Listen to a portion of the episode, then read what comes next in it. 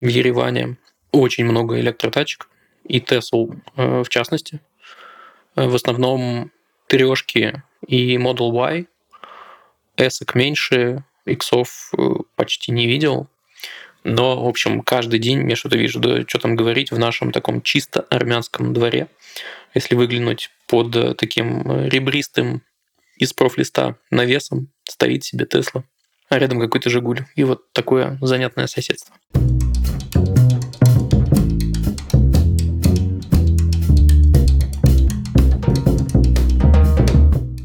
Ревдзис, мальчики и девочки, бабушки, дедушки, котики, собачки. Всем привет. Это Ваня из Еревана. Сегодня мой соло-выпуск в подкасте Хоба Лайт. Я бы даже сказал Ultra Light, потому что в этом формате мы в целом не готовимся, а кажется, в одиночку записываться несколько сложнее, но я все равно не готовился. И даже опорный конспект себе не писал. Поэтому что, Ничего, поехали.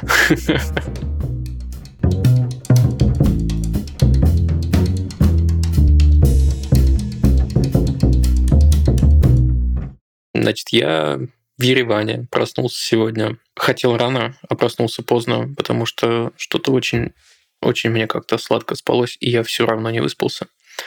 И что, хочу, наверное, поговорить про то, насколько важно устроить себе качественную среду и качественную спальню, чтобы высыпаться классно. Я почему-то раньше в детстве не придавал особого значения тому, ну, типа, насколько хорошо я сплю. Я просто спал. Видимо, запас прочности у организма был больше.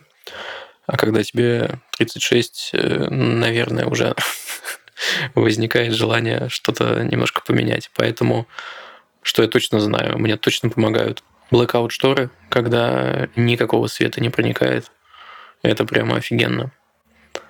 Но это не везде возможно. Например, вот в съемной хате в Ереване, ну, я не буду покупать шторы.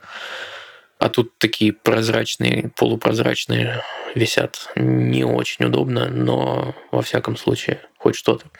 Ну и не солнечная сторона, поэтому все ок.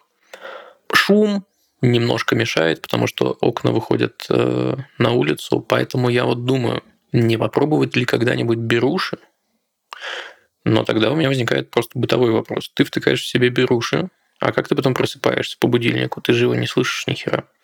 Если только в часах спать, которые вибрируют, ну, наверное. Мне кажется, беруши себе могут позволить ребята, которые никуда не торопятся и знают, что сами себе предоставлены, их никто не будет там среди ночи теребить, а у меня такая работа, что бывают и звоночки в неурочное время, вот это может немножко обламывать. Вот, но когда-нибудь я попробую. Я думаю, что как минимум это вариант для выходного дня.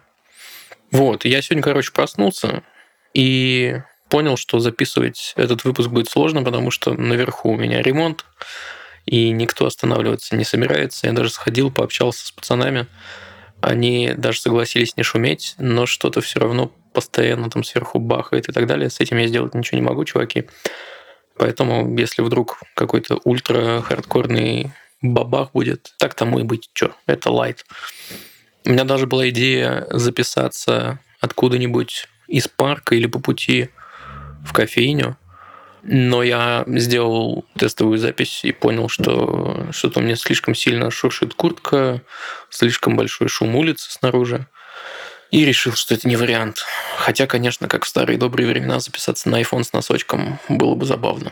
И в целом, кстати, я понял, что на ходу прикольно вещать. Идешь такой, как акын, и рассказываешь, что видишь, какие мысли у тебя возникают. Вообще прям клево. Я думаю, что это формат такой более, наверное, летний, когда шума от одежды меньше, например.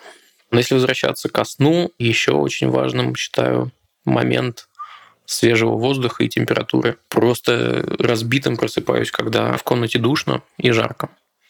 Вообще не выспавшимся, поэтому я стараюсь открывать окно даже зимой. Даже, например, в Москве, вот здесь в Ереване намного проще, потому что тут очень легкий минус, типа там минус 3-4 градуса. Оставляю небольшую щель, и свежо, и прохладно, и вообще кайф. Укутаешься в одеяло и спишь себе. Утром просыпаешься вообще бодреньким, как как батя вообще. Что еще?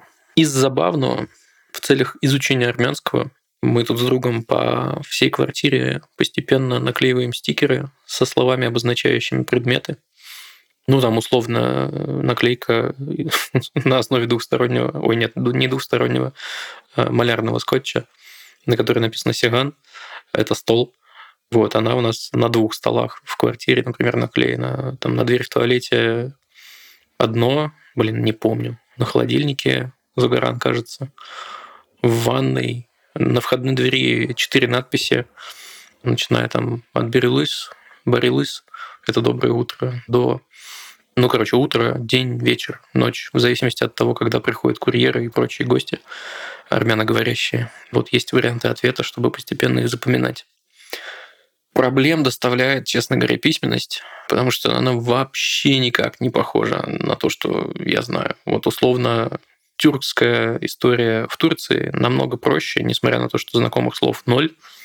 Ну хорошо, не ноль, а прям тоже минимум. Но там э, спасибо э, Ататюрку и всем другим ребятам, которые решили, что все-таки будет латиница, немножко там видоизмененная местами. А здесь вообще ничего не понятно. Вот постепенно какой-то базовый набор букв и их сочетание я запомнил. Но, черт побери, это все еще сложно. И что самое ужасное, да, WhatsApp, конечно, нужно было прямо сейчас блянкнуть, да? Что самое главное, заглавные и строчные буквы отличаются. И это еще вдвойне ломает голову. В общем, только ежедневные повторения, я думаю, спасут. Но постепенно э, становится лучше. Постепенно там можно, не знаю, кофеек заказать, например, чисто на армянском, но тут всегда есть момент, которого я очень боюсь, что ты начинаешь говорить на армянском, а тебе отвечают на армянском, задают уточняющие вопросы. Ну и вообще на другом, любом языке, который ты совсем плохо знаешь.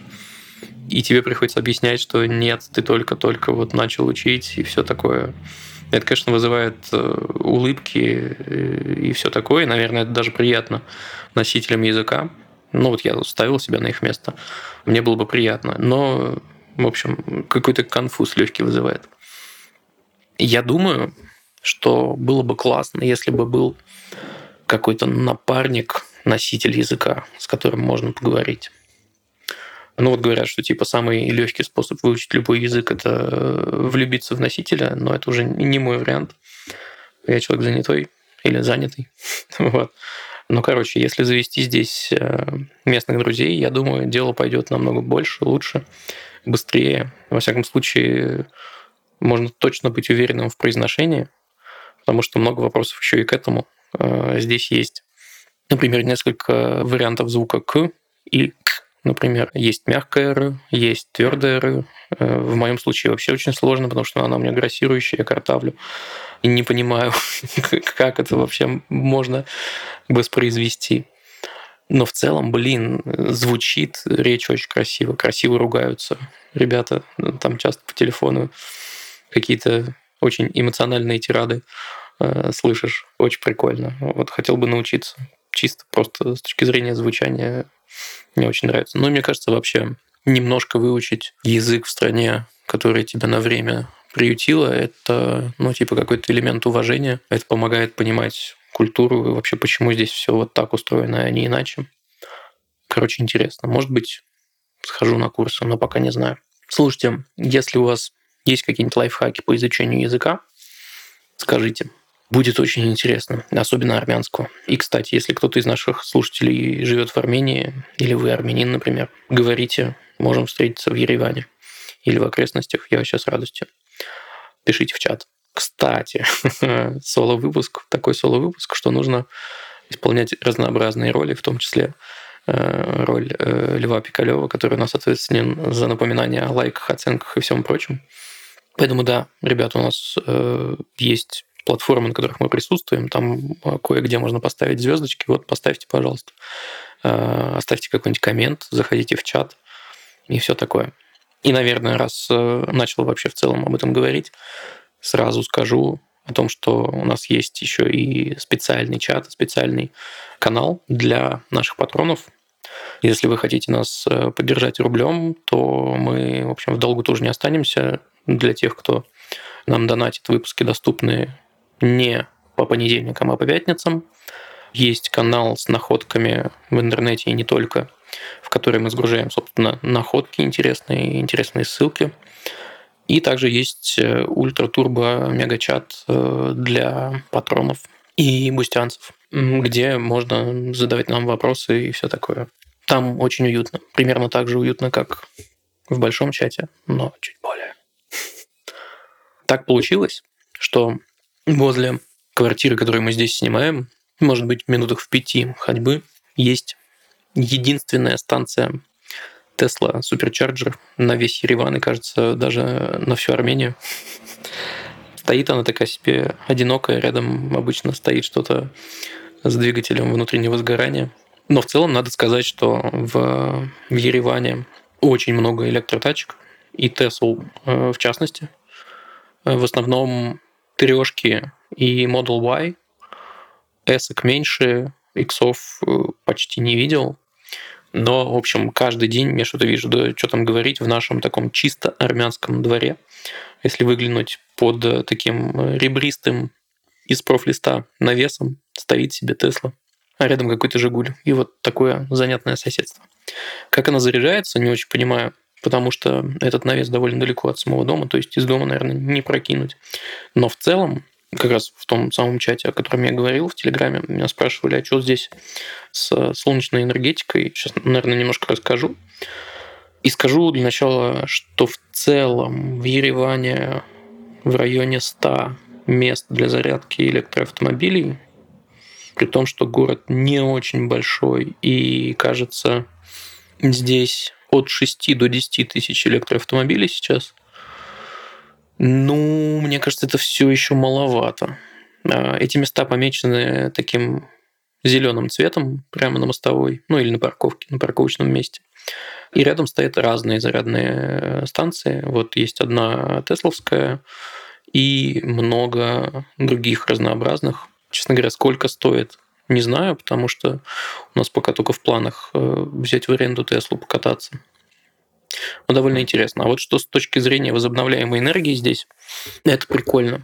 Львиная доля выработки энергии здесь э, приходится на гидроэлектростанции, есть атомные электростанции.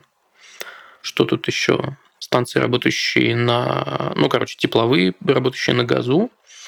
И, короче говоря, возобновляемая энергетика – это прям малая-малая-малая доля вообще всего, что здесь есть движуха началась, насколько я понимаю, где-то в 2017-2018 году, когда правительство внедрило некий план по развитию этой отрасли. Тогда начали строить солнечные электростанции. Есть самая большая, на 55 мегаватт, она расположена где-то возле озера Сиван. Работает, вырабатывает электричество. В целом вот такого рода станции вырабатывают по всей Армении, по-моему, около полутора гигаватт. Но это в целом, конечно, все равно не очень много по сравнению с потреблением из других источников. Но это постепенно развивается, прикольно. И, насколько я понимаю, довольно развита такая частная инициатива по, например, использованию солнечной энергии для обогрева воды. Не так, не в таком объеме, например, как в Турции, но тоже есть установки на крышах, где под углом к небу расположен ряд таких элементов, которые нагреваются и нагревают воду, которая находится в баке по соседству. Довольно прикольно выглядит, насколько я понимаю, довольно эффективно и ну, делает э, обслуживание дома сильно дешевле. То есть, если это частный дом, то это скорее вот такая история. В целом по городу, да, тоже есть солнечные панели, но их не так много. Это не прям массовая пока история. Но, опять же, насколько я понимаю, что-то в этом направлении развивается. Еще шел утром сегодня в кофейню. Это такой ежедневный ритуал, чтобы ну, была какая-то цель, чтобы ходить хотя бы. И впервые за долгое время я шел прям один-один. и поймался на мысли, что мне это очень нравится. Ну, то есть, несмотря на то, что друзья близкие, живу я с очень близким другом сейчас в квартире, которую мы снимаем. Вопрос в том, чтобы остаться одному, для меня довольно остро стоит, как выясняется. Это не прям критично, но, короче, я давно понял, что желательно в течение дня или хотя бы там раз в несколько дней на несколько часов мне оставаться одному дома. Окей, конечно, раздельные комнаты, они в целом решают этот вопрос, но ощущение, когда ты совсем один дома, например, это другое ощущение, и оно доставляет другое какое-то удовольствие и спокойствие. Вот. И когда я шел к кафешке, которую сегодня выбрал, я понял, что даже выйдя на улицу в одиночку, тоже ловлю какой-то какой другой вайб. Мне не нужно ни под чью походку подстраиваться, мне не нужно говорить, мне не нужно слушать. Я просто себе иду, рассматриваю, что хочу, в своем темпе, никуда не тороплюсь. И это что-то, что мне необходимо. Вот интересно, как у вас на самом деле. И это не значит ровным счетом ничего по отношению к друзьям и близким. То есть всех очень люблю, но небольшая доза одиночества нужна. При том, что я, очевидно, очень социально активный чувак. И там, не знаю, после дня или нескольких в полном одиночестве я точно захочу с кем-то пообщаться, соскучусь, собственно. Но иногда такое нужно. Да, интересная, короче, история. Еще я по работе читаю достаточно много текстов регулярно. И заметил забавную штуку. Многие авторы не понимают, что ну, когда они сдают черновик, это не просто простыня текстов должна быть, а ну, некое уже почти оформленное финально произведение. Ну, то есть я понимаю, почему так происходит, понимаю, почему они небрежно оформлены, где-то там, не знаю, двойные пробелы, где-то какие-то опечатки, недоставленные точки, еще что-то. Потому что они думают, ну это же черновик, это же потом исправится. Тем более, да, есть, конечно, автотипограф. Блин, но мой подход, наверное, какой-то старперский, немножко консервативный. Однако эти же тексты читаю я, живой человек, которому должно быть, ну, типа, приятно. И мне кажется, это достаточно профессионально отдавать текст э, проверенным на всякие мелочи. Зачем это нужно делать мне, если это может сделать автор изначально? И это, в общем, не так сложно. На самом деле есть очень простая история. Прежде чем кому-либо свой текст отдавать, если он не ультрасрочный, дайте ему отлежаться, да и все. Ну, типа, денек. Потом читайте его заново свежим взглядом. Это уже другой вы, немножко забывший, что там было написано. И вы тогда многие вещи подчищаете, и мне становится, например, ну или любому другому редактору намного приятнее. Мне кажется, это важная история. Ну, естественно, эта история шире, чем история про текст. Это вообще, наверное, про какую-то заботу и предвосхищение возможных проблем, которые могут у человека, с которым ты коммуницируешь, или по работе взаимодействуешь, или не по работе, могут возникнуть не знаю, отдаешь текст, подумай о том, чтобы было удобно читать. Пишешь объявление, подумай, чтобы самое важное было легко считать, например. Блин, все мои примеры, наверное, будут вокруг текста или около того, но тем не менее. При этом я, конечно, далек от мысли, что нужно делать, ну, типа, на 100% идеально. И это, кстати, для многих, на мой взгляд, является какой-то непреодолимой проблемой стремление к стопроцентному идеалу, которого, во-первых, не существует, а во-вторых, я люблю придерживаться принципа, ну, не напрямую, но важно, что это принцип, короче. 80% результата дают 20% усилий и наоборот. 20% результата дают 80% усилий. Поэтому, ну, то есть не нужно, мне кажется, стремиться к невероятному качеству если только это не УТП. Мне кажется, важно понимать, что есть достаточный уровень качества чего бы то ни было, после которого нет особого смысла э, упарываться и дотюнивать просто до идеала. Вот я это так вижу. Люблю вообще собирать какие-то прототипы и быстро проверять идеи прямо из палок скотча и какашек. Хорошая история, мне кажется. Э, вот если, если вы понимаете после того, как собрали прототип, что это работает, что идея хороша, что это там интересно, востребовано и так далее, дальше уже можно подумать про качество. Вот. Блин, как выясняется, если кто-то вообще дослушал до этого места, то записываться одному – это большая такая задача, большой вызов, я бы сказал. Интересно получается, что без напарника у тебя, ну, короче, не возникает каких-то неожиданных поворотов в, в диалоге. Вот у меня какие-то мысли возникают по мере того, что я что-то рассказываю. Но вот сейчас я ощутил, что я как будто бы рассказал все, что я хотел рассказать практически. Единственное, что вот могу поделиться еще забавным вчерашним опытом. Я впервые для себя вообще собрал с помощью no-code или low-code инструмента бота, который собирает по необходимому хэштегу сообщения и отправляет их в Google табличку. Я с помощью такого бота, которого добавлю в общий рабочий чат, хочу собирать идеи. У нас раньше был банк идей прямо в Notion, и зачем-то мы туда добавили довольно такую сложную табличку, где помимо идей нужно было выбирать, а что это за тип идеи, ну, типа там, условно, для контента, для изменения какого-то процесса или вообще что-то там в другой плоскости лежащее. И мы этим попользовались на волне какого-то первичного энтузиазма, а потом, во-первых, просто потому что Notion достаточно долго открывается, в него долго переключаться, долго переходить в нужный раздел. Это постепенно сошло на нет.